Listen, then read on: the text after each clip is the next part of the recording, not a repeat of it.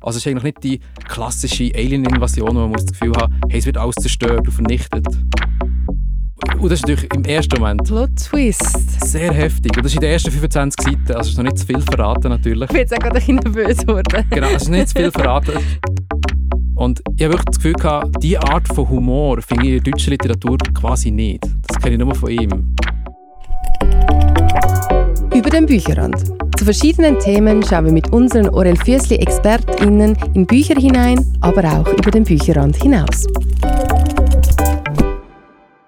Hoi, du bist da bei Über den Bücherrand, ein Podcast von Orel Füssli. Mein Name ist Sarah Christen und zusammen mit einem Gast bespreche ich einmal im Monat ein Thema anhand von verschiedenen Büchern. Wir tauchen also in andere Welten ab, schauen in die Vergangenheit und heute vor allem in die Zukunft. Darum will ich jetzt zuerst mal von dir wissen, wie schaust du der Zukunft von unserer Welt entgegen? Bist du dem eher so positiv eingestellt oder vielleicht düster?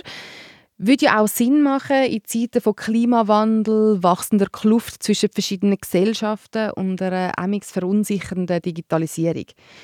Heute geht es nämlich bei uns um das, und zwar Dystopien.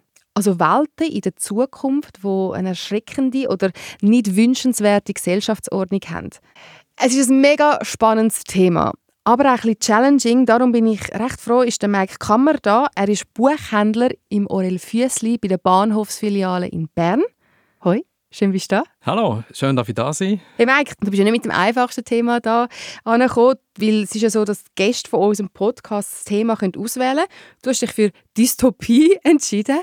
Warum? Aus einem einfachen Grund. Also Dystopien haben mich seit jeher sehr beschäftigt. Und einfach gemerkt, für mich ist die schöne Zukunft oder einfach das, was mich am meisten daran interessiert, eigentlich der Zerfall von dieser Gesellschaft. Weil es hat ja nicht nur damit zu tun, dass ich das Gefühl habe, dass ähm, es mir nicht zu etwas Gutem würde bringen, aber es ist halt wie in vieler Literatur halt auch der Fakt, dass es eine Flucht ist.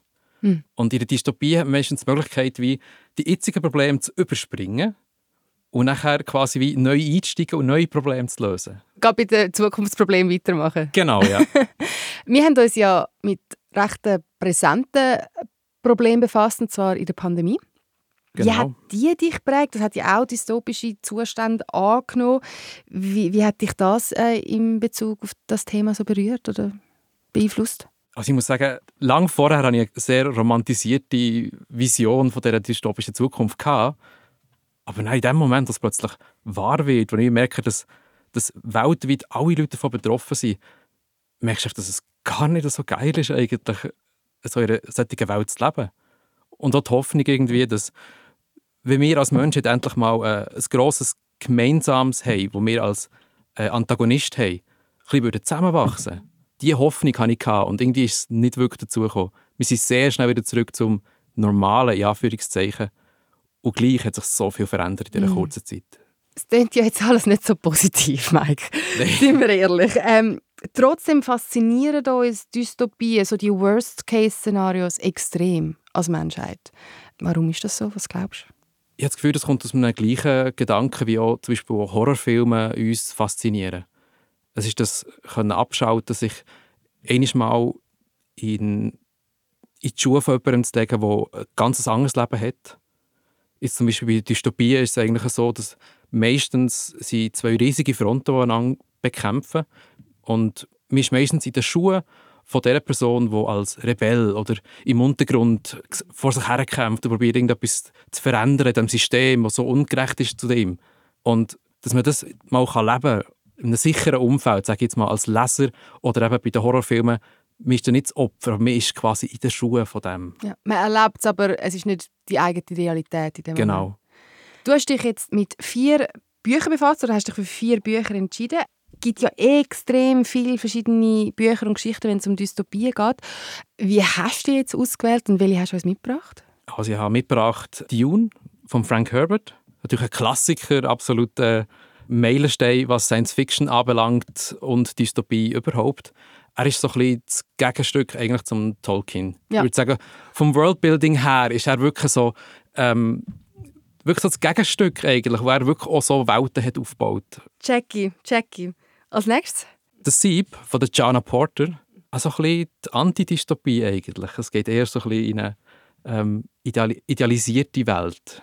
Als nächstes haben wir Träumen Androiden von elektrischen Schafen oder halt auch Blade Runner genannt, ähm, von Philip K. Dick, ohne Größe in Cyberpunk-Literatur und der Dystopie. und als letztes Und als letztes noch von Deutschland Quality Land von Marc-Uwe Kling. Hier wirklich quasi so eine schleichende Dystopie, die eigentlich, ich sage jetzt mal, vielleicht 50 Jahre entfernt ist von unserer. ein mega breites Spektrum. Lustigerweise freue ich mich jetzt, in die negative Welt oder deprimierende Welt einzutauchen. Ich würde sagen, wir fangen mit Dune an. Genau. Wir fangen gerade mit dem Charakter von Dune an, und zwar mit dem Paul Atreides. Und ich glaube, das soll sich gar am besten selber vorstellen. Mein Name ist Paul Atreides. Ich bin der Sohn des Herzogs Leto und der Lady Jessica. Ich wurde im Jahr 10.176 geboren. Aufgewachsen bin ich auf dem Wasserplaneten Caladan. Aber jetzt, jetzt lebe ich in der Wüste. Mit 15 musste ich meinen geliebten Wasserplaneten verlassen und auf einen Wüstenplaneten ziehen. Diesen Planeten nennen wir auch Dune, weil es hier nichts gibt außer Sand, Dünen und Wüste. Also fast nichts. Wir bauen hier den sehr seltenen Rohstoff, das Spice Melange, ab. Das gibt es nur hier. Spice ist eine Droge, ein Zahlungsmittel. Und Spice ist vor allem enorm wichtig für die Raumfahrt. Es ist der Rohstoff. Wer Spice kontrolliert, kontrolliert alles. Mein Vater wurde nach Dune gesandt, um hier zu herrschen und den Spice-Abbau für das Imperium zu überwachen. Doch hören Sie das. Wir werden angegriffen. Meine Mutter und ich, wir müssen in die Wüste fliehen. Wir müssen Verbündete suchen. Und wir müssen herausfinden, wer uns verraten hat. Und warum das Imperium offenbar auf einmal unsere gesamte Familie auslöschen will. Also das ist der Paul, gewesen, hat sich jetzt mal sel- selber vorgestellt. Wahnsinnig spannendes Universum sozusagen, ähm, in dem er sich bewegt. Kannst du mir noch mehr davon erzählen? Ja, sehr gern. Also wie wir jetzt vorhin schon gehört haben, ist ja der wichtigste Rohstoff in Dune ist äh, das Spice Melange. Diesen Rohstoff gibt es nur auf dem Planet Arrakis. Und wenn man sich das mal vorstellt, ist das für die ganze Gesellschaft, also für das ganze Universum eigentlich so ein wichtiger Knotenpunkt. Weil ohne das Spice Melange ist ja Raumfahrt gar nicht möglich. Also es gibt keine Möglichkeit, irgendwelche Waren zu transportieren. Und darum wird es ja auch vom Imperator so beschützt. Und gleichzeitig leben ja auf dem Planet ähm, Arrakis oder auch Dune genannt eben Einheimische, die sogenannten Fremen. Und die haben quasi gewisse Narrenfreiheit. Also die können das benutzen, die die leben auf diesem Planet und denen darf man nichts machen. Die können sich dort frei bewegen. Sie sind aber wie ein wildes Volk eigentlich.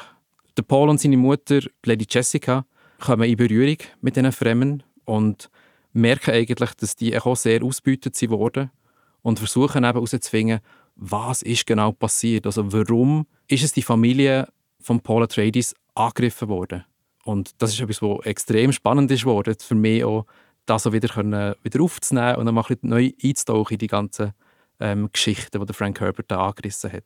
Du sagst ja schon, Geschichten. Es gibt ja wahnsinnig viele Bücher und auch wahnsinnig viele Fans. Wir sind beide sehr vorsichtig jetzt, wie wir gerade Genau. über Dune reden, weil wir könnten ja Podcast an Podcast an Podcast über Dune füllen. Warum glaubst du, fasziniert jetzt Dune so als Geschichte? Warum hat das so eine riesige Fangemeinschaft? Warum finden das die Leute so cool? Ich habe das Gefühl, vor allem, weil es eben auch so eine riesige Welt aufmacht, die auch kohärent ist in sich. Wir haben ein Wirtschaftssystem, wir haben ein Sozialsystem, es ist alles eigentlich so auf den Punkt gebracht, dass man das Gefühl hat, es funktioniert. Man könnte sich vorstellen, dort zu leben. Und jeder hat seinen Platz. Es gibt so wie verschiedene Häuser, man kann sich das vorstellen wie Game of Thrones, wo eigentlich ähm, die verschiedenen Instanzen verschieden viel zu sagen haben. Ja. Alle unter dem Imperator. Es hat ja mega viele verschiedene auch so sozialkritische Themen, die behandelt werden bei Dune. Wel- wel- Welche ste- stechen so für dich mega raus? am extremsten jetzt vor allem rückblickend, jetzt, als ich nochmal neu bin eingestiegen in das Thema, habe ich sagen, ist eigentlich das Thema Wasser ganz extrem. Du musst dir vorstellen, du hast eigentlich nicht, also die Fremden, die auf dem Planeten leben, die tun ja, sind sogenannte Wasserfarmer. Ja. Das heisst, sie probieren aus dem Planeten selber Wasser zu gewinnen, für sich und für das Überleben überhaupt. Und selbst die Anzüge, die sie tragen, tut eigentlich Schweiß, Urin, alle Körperflüssigkeiten sammeln, filtern und das können sie dann wieder trinken. Weil es ist so wichtig, dass das Wasser nicht einfach verschwendet wird. Selbst wenn jemand stirbt und, oder äh, umgebracht wird, dann wird dann quasi der Körper wie für die Community gespendet. Das heißt, alle können von dem Wasser wieder ziehen, dass ja nichts kaputt geht. Und eigentlich ist ja der Planet ähm, Arrakis früher auch eine Wasserquelle auch gewesen. Und die Fremden leben immer noch in der Hoffnung, dass es irgendwann wieder so wird sein. Also quasi die Hoffnung ist mm. so stark, dass man wieder zurückkommt. Weil sie können theoretisch den Planeten ja auch verlassen. Ja. Also warum dort drauf bleiben? Ja, ich finde es mega interessant, dass also dort wirklich Wasser als so ein wichtiger Rohstoff auf einem Wüstenplanet. Ja, also es ist auch mega anwendbar bei uns. Die Abhängigkeit von verschiedenen Rohstoffen, also ähm, die ökologische Konsequenz von unserem Verhalten, aber auch, ich finde eben auch so die Überwachung, die dort reinkommt mit dem Butlers G her, ohne zu viel zu erzählen, aber finde ich auch einen mega spannenden Aspekt in dieser ganzen Geschichte. Und, was jetzt natürlich auch noch ist, es gibt ja wahnsinnig also ein wahnsinnig grosser Film, der rausgekommen ist, oder viele Leute geschaut haben. Genau. Ist der, hat es dem jetzt also die Bücherverkauf bei euch noch beflügelt? Oder was, was, was merkst du so dort? Absolut, absolut. Also ich muss sagen, es sind so viele Leute sind mit dem Buch unter dem Arm zu mir an die Kasse gekommen und gefunden so, ich muss wissen, wie es weitergeht, was passiert als nächstes. Weil der Film hat natürlich eben sehr knapp, kurz vor der Hälfte aufgehört eigentlich. Da mir eigentlich schon früher gesagt hat, äh, die Dune sei unverfilmbar. Und der David Lynch hat ja versucht, das schon zu verfilmen und hat so viel drin reingebracht in den Film, dass es für Leute, die keine Ahnung hatten von diesen Büchern, waren total los. und die, die die Bücher kennt haben, gefunden, da fehlt so viel, es macht doch gar keinen Sinn mehr. Hey, was hast du jetzt für dich da so rausgenommen von dieser Geschichte? Mega spannend, mega komplex. Wie, wie wendest du es vielleicht auf dein eigenes Leben an? Was hast du mitgenommen? Ähm, ich glaube, ich habe so wie meinen eigenen Platz probiert zu finden dort drin. Mm. Und ich muss sagen, so ein bisschen die, die Selbstbestimmung eigentlich, die, was macht mich dort aus? Also was kann ich dort dann verändern? Ja, also so den Platz in der eigenen Welt finden und fragen, was ist eigentlich so ein mein Sinn als Mensch? So. Genau, gehe ich den Weg, der für mich bestimmt ist, oder suche ich meinen ganz eigenen Weg? Also ähnlich wie auch ähm, der Lewis Carroll ja schon gesagt hat, if you don't know where you're going, any road can lead you there.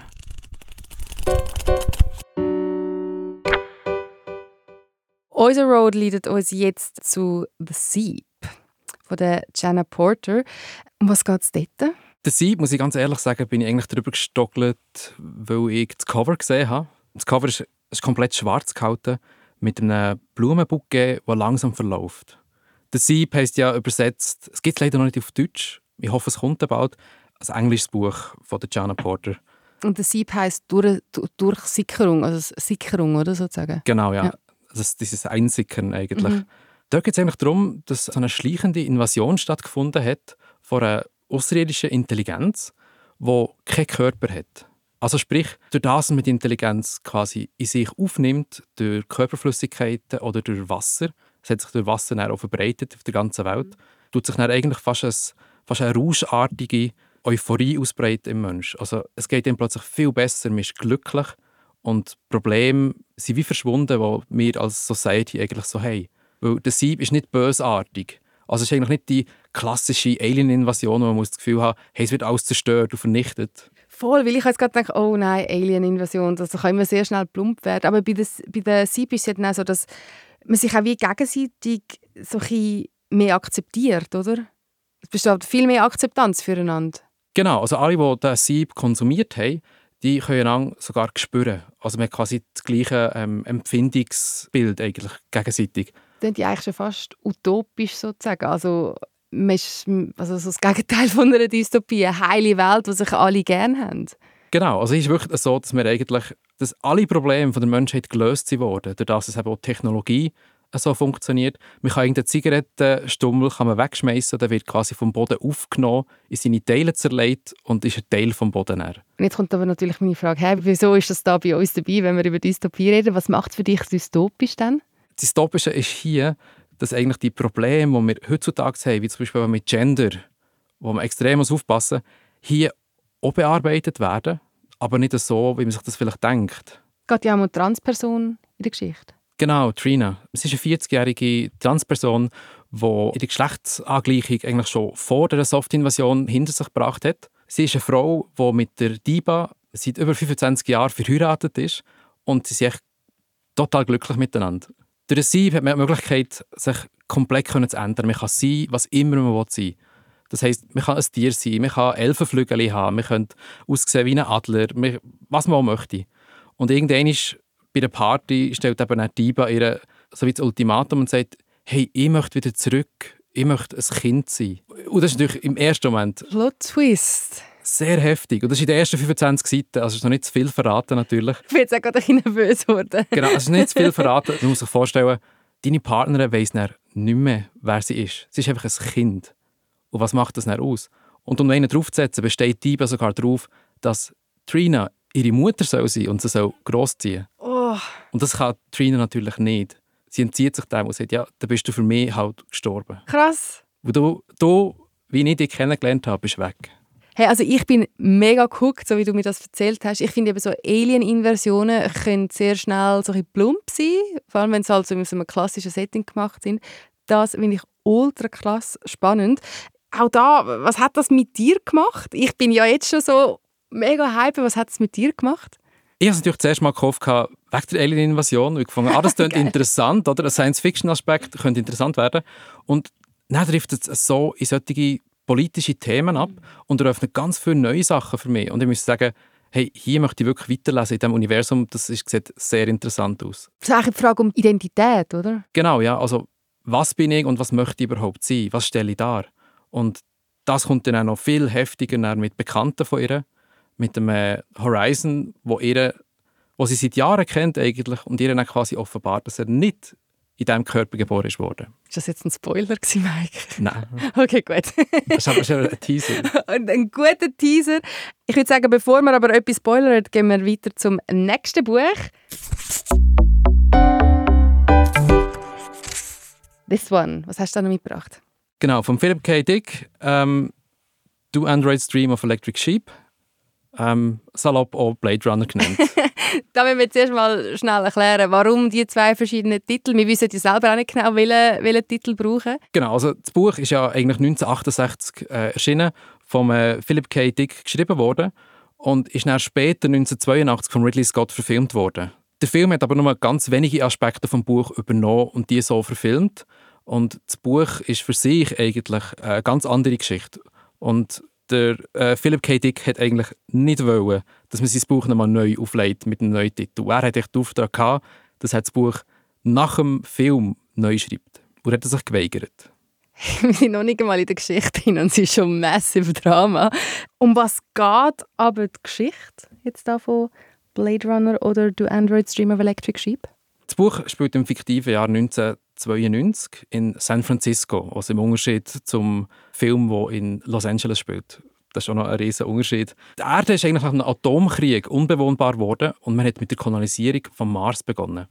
Das sich natürlich nicht alle Leute können leisten und nur die mehr Besseren dort her können und die, die gesund sind. Und die sind nicht alleine draufgegangen, sondern sie begleitet worden von ähm, Androiden, also von künstlichen Menschen die sie als Diener oder als Begleitpersonen haben, dazu bekommen.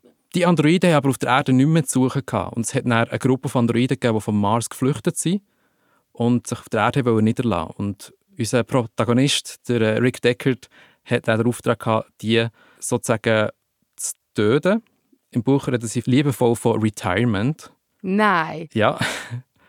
Und also sozusagen Pensionierung. Genau, ja. Sie reden von Pensionierung, weil es lebt ja nicht, darum kann man es auch nicht töten. Und dort sind wir eigentlich schon mit drin in der Identitätsfrage halt auch. Und was mir eben viel interessanter durch im Gegensatz zum Film, wo es wirklich nur um das ist gegangen, geht es im Buch eigentlich auch viel mehr um die Welt, die sich dort bewegt. Zum Beispiel Tiere, sind, der grösste ist ausgestorben, aber es gehört zum guten Ton, wenn man ein Tier besitzt. Also es ist das grösste Gut, eigentlich ein Tier zu haben. Und das Tier ist ein Statussymbol und zeigt eben auch erhöhte Empathie, die man hat gegenüber dem Lebewesen. Statussymbol, weil ich ein Tier beherberge bei mir, darum habe ich viel Empathie. So. so. Genau, ja. Und was ja auch noch spannend ist, es gibt ja dann so die Stimmungsorgeln. Genau, ja, die Penfield-Stimmungsorgeln. Und das finde ich so ein geniales äh, Prinzip. Am Morgen früh wird man quasi durch einen leichten Stromschlag eigentlich geweckt. Da kann man je nachdem... Was findest du geil an dem? ich finde es so eine coole Idee, wenn man sich, wenn man sich überlegt, du hast einen Stromschlag, den du kannst einstellen kannst, wie hoch das er ist. Also ob du quasi, quasi fast geröstet wirst und im Bett stehst, aber einfach fit bist oder einfach so leicht vor dir hergeweckt wirst, ich weiß es nicht. Das ist also, eigentlich so wie die Analogie heutzutage, so unser Klingelton, wie fest, also weißt du, unser Wecker, wie fest nervig soll er sein oder wie sanft soll er dich wecken? Genau, hast du einen oder hast du aber die sechs... oh mein Gott, es macht so viel auf, ja. Oder genau, sind so die Momente, die ich sehr interessant finde, aber äh, um noch darauf zurückzukommen, eben die Stimmungsorgel selber, dort kann man sich eigentlich seine ganze, seinen ganzen Mut für den Tag schon voreinstellen. Und das finde ich mega pervers. Seine Frau redet ja davon, dass sie eigentlich am Anfang, dass sie sich das äh, 382 ausgesucht hat. Das ist so, sozusagen eine selbstquälerische Depression, wo sie sich dazu entschieden hat, dass sie das jetzt möchte haben. So viel zur Selbstbestimmung. Uff. Aber natürlich hat sie sich noch als 481 programmiert. Das heisst, dann, muss ich schnell schauen, Bewusstsein der vielfältigen Möglichkeiten, die die Zukunft für mich bereithält. Neue Hoffnung. Um also eben auch nicht komplett nicht verloren komplett. zu gehen in der Depression. Aber hier finde ich eben auch einen schönen Bogen von der Sieb, oder? wo man mhm. die Möglichkeit hat, sich so zu fühlen, wie man will. Ja, aber ich finde, da ist so mega Abfrage, eben die Frage nach eben Jagd nach diesen Androiden. Eben, es heisst nicht töten, sondern Pensionierung oder Retirement. Man kann sich selber auch so ein mittels Maschinen in etwas äh, manipulieren, was Emotionen angeht. Ich finde, es stellt eben da mega Abfrage, so was macht ein Mensch nur ein Mensch? Oder ich glaube, dort verschwimmen auch so die Grenzen. Kann das sein? Genau, ja. Also im Buch natürlich auch darüber nachgedacht, wie der Film das äh, Thema beleuchten Was macht ein Mensch ein Mensch und was macht es aus? Man geht davon aus, dass quasi die Erinnerung dass der grosse Teil ist, der dich zum Mensch macht, wo dir, wo dir eine Biografie gibt, wo dir, ähm, wo dir einen Background gibt ja. eigentlich. Und wenn du das nicht hast, dann bist du quasi eben erst seit kurzem auf dieser Welt. Und äh, die Rosen Company, die eben auch ähm, die Androiden herstellt, hat eben einen neuen Prototyp mm. getestet, mm. wo sie eben mit äh, Erinnerungen gefüttert haben. Weil die Androiden, oder Andy so genannt im Buch, ähm, werden eigentlich ja nur vierjährig. Oh. Das heisst, die haben eine gewisse Halbwertszeit. Und in dem kurzen Leben, das sie haben, haben sie schon so viele Emotionen können aufbauen Und wer sagt eigentlich, dass sie nicht gleich viel Recht dürfen haben wie ein richtiger Mensch? Oder was macht der richtige Mensch aus? Da kommt wieder Empathie ins Spiel. Genau. Weil natürlich unser Hauptcharakter sich halt auch in die Androidin, die er interviewt, verliebt. Oh, ein Plot-Twist nach dem anderen. auch wieder ein riesen Teaser da am Land. Heute, heute sehe ich eben viel Spoilerpotenzial. Also, darum gehen wir schnell, schnell weiter zum letzten Buch, Quality Land. Quality Land von Marco Kling war für mich so ein bisschen das Pendant zum Douglas Adams Per Anhalter durch die Galaxis. Und ich habe wirklich das Gefühl gehabt, diese Art von Humor finde ich in deutscher Literatur quasi nicht. Das kenne ich nur von ihm. Für die, die es nicht kennen, was ist denn für eine Art Humor? Das ist der trockene, dunkle Humor, den ich so liebe, den ich von, von den Briten eigentlich so gerne habe. Und er tut das in so Science-Fiction-Szenarien reinbringen und das macht einen riesen Spaß. Und der Mark Uwe hat das eben jetzt auch genau so können überbringen. Quality Land, was ist denn das für ein dystopisches Szenario in dem Fall? Quality Land spielt eigentlich in einer fiktiven Zukunft, wo eine schleichende Entwicklung stattgefunden hat. Also Quality Land würde ich sagen, ist eines von diesen Szenarien, wo unserem wahrscheinlich am nächsten kommt oder wo ich sehe, wo unsere Zukunft hergehen könnte. Er schafft es zum Beispiel mit ganz kleinen Anekdoten, so Alltagssituationen, ganz lustige Momente aufzuzeigen, wo man zuerst so denkt, so wie, ah, das ist mega witzig, und im nächsten Moment denkt man, wow, wir sind eigentlich schon so nah genau an dem. Zum Beispiel? Äh, zum Beispiel äh, Drohnen, die Pakete liefern. Oder man hat selbst einkaufende Roboter, die quasi einfach den Umsatz generieren. Es wird ja auch mega viel dann dort von Algorithmen bestimmt. Genau, sie kontrollieren so weit weg ist alles. Also wenn man sich, man sich vorstellt, man hat dort «The Shop» und über einen Algorithmus wird das gesteuert und der weiß eigentlich, was man möchte und wenn das man es möchte. Das heißt, man muss in dieser Welt eigentlich nicht mehr selber kaufen, es wird ihm einfach automatisch zugeschickt. Per Drohne, natürlich. Natürlich, hallo. Und äh, die wird natürlich auch im gleichen Moment das Unboxing-Video aufnehmen, weil sie sowieso alles aufnimmt. Nein. Ja. Dann kann man es auf, all seinen Kanälen teilen, aber es ist natürlich sehr verpönt, dass man noch Unboxing-Videos macht. Und darum tut man es nicht mehr machen, weil es nicht zum guten Ton gehört. Das, ist, das behalten wir einfach so für sich, wie wir heutzutage andere Fotos für uns einfach aufbehalten, so ein bisschen Genau, ja. die, die man einmal aufnimmt und nie mehr anschaut, so ein bisschen Teil. Konzertvideos. Ja. die Unboxing-Videos sind sozusagen Konzertvideos von Quality Land. genau. ja, und hey, wahnsinnig viele Parallelen zu unserer Realität, aber was, um was geht es denn ganz genau dort? Was ist so Geschichte? Unser Protagonist ist der Peter Arbeitsloser. Ähm, Arbeitsloser, weil in Quality Land wird eigentlich jedes Kind anhand vom Job, wo das gleichgeschlechtige Elternteil ausführt, benamst. Also sprich, der Vater ist zu dem Zeitpunkt, als er auf die Welt ist gekommen, arbeitslos, arbeitslos gewesen. Darum heißt er jetzt Peter Arbeitsloser. Was natürlich sehr lustig ist, es gibt auch eine Melissa Sexarbeiterin oder es gibt eine Sandra Admin oder der Henrik Ingenieur. Diverse Namen also. und das macht es aber auch sehr witzig, die Namensgebung eigentlich, das Ganze. Und der Peter Arbeitsloser, der betreibt eine Schrottpresse, obwohl er ja eigentlich eine Ausbildung gemacht hätte als äh, Roboterpsychologe das Problem dort ist aber, dass verboten worden ist, dass man Sachen repariert und das natürlich auch unter den Bereich Reparation ähm, fällt. Und das darf er natürlich dort das nicht mehr praktizieren. praktizieren. Darum hat er dann die alte Schrottpresse übernommen und dort hat er gegen Willen von anderen verschiedene äh, Roboter bei sich im Keller aufgenommen, die bei ihm wohnen. Um sich, um sich quasi vor der totalen Zerschrottung zu retten. Weil sobald sie durch die Schrottpresse durchlaufen, sind sie quasi wie weg vom System. Okay, und, und was passiert, also das, das ist der Peter und, und was passiert in der Geschichte? Gibt es irgendwie... Genau, also der Twist passiert eigentlich dann, dass er äh, äh, eines Tages also eine Drohne zu ihm kommt und die ihm ein Paket übergibt. Das letzte Paket, das er aufgemacht hat, hat äh, ein neues Quality Pad beinhaltet, weil er natürlich jetzt das alte natürlich schon wieder überholt ist.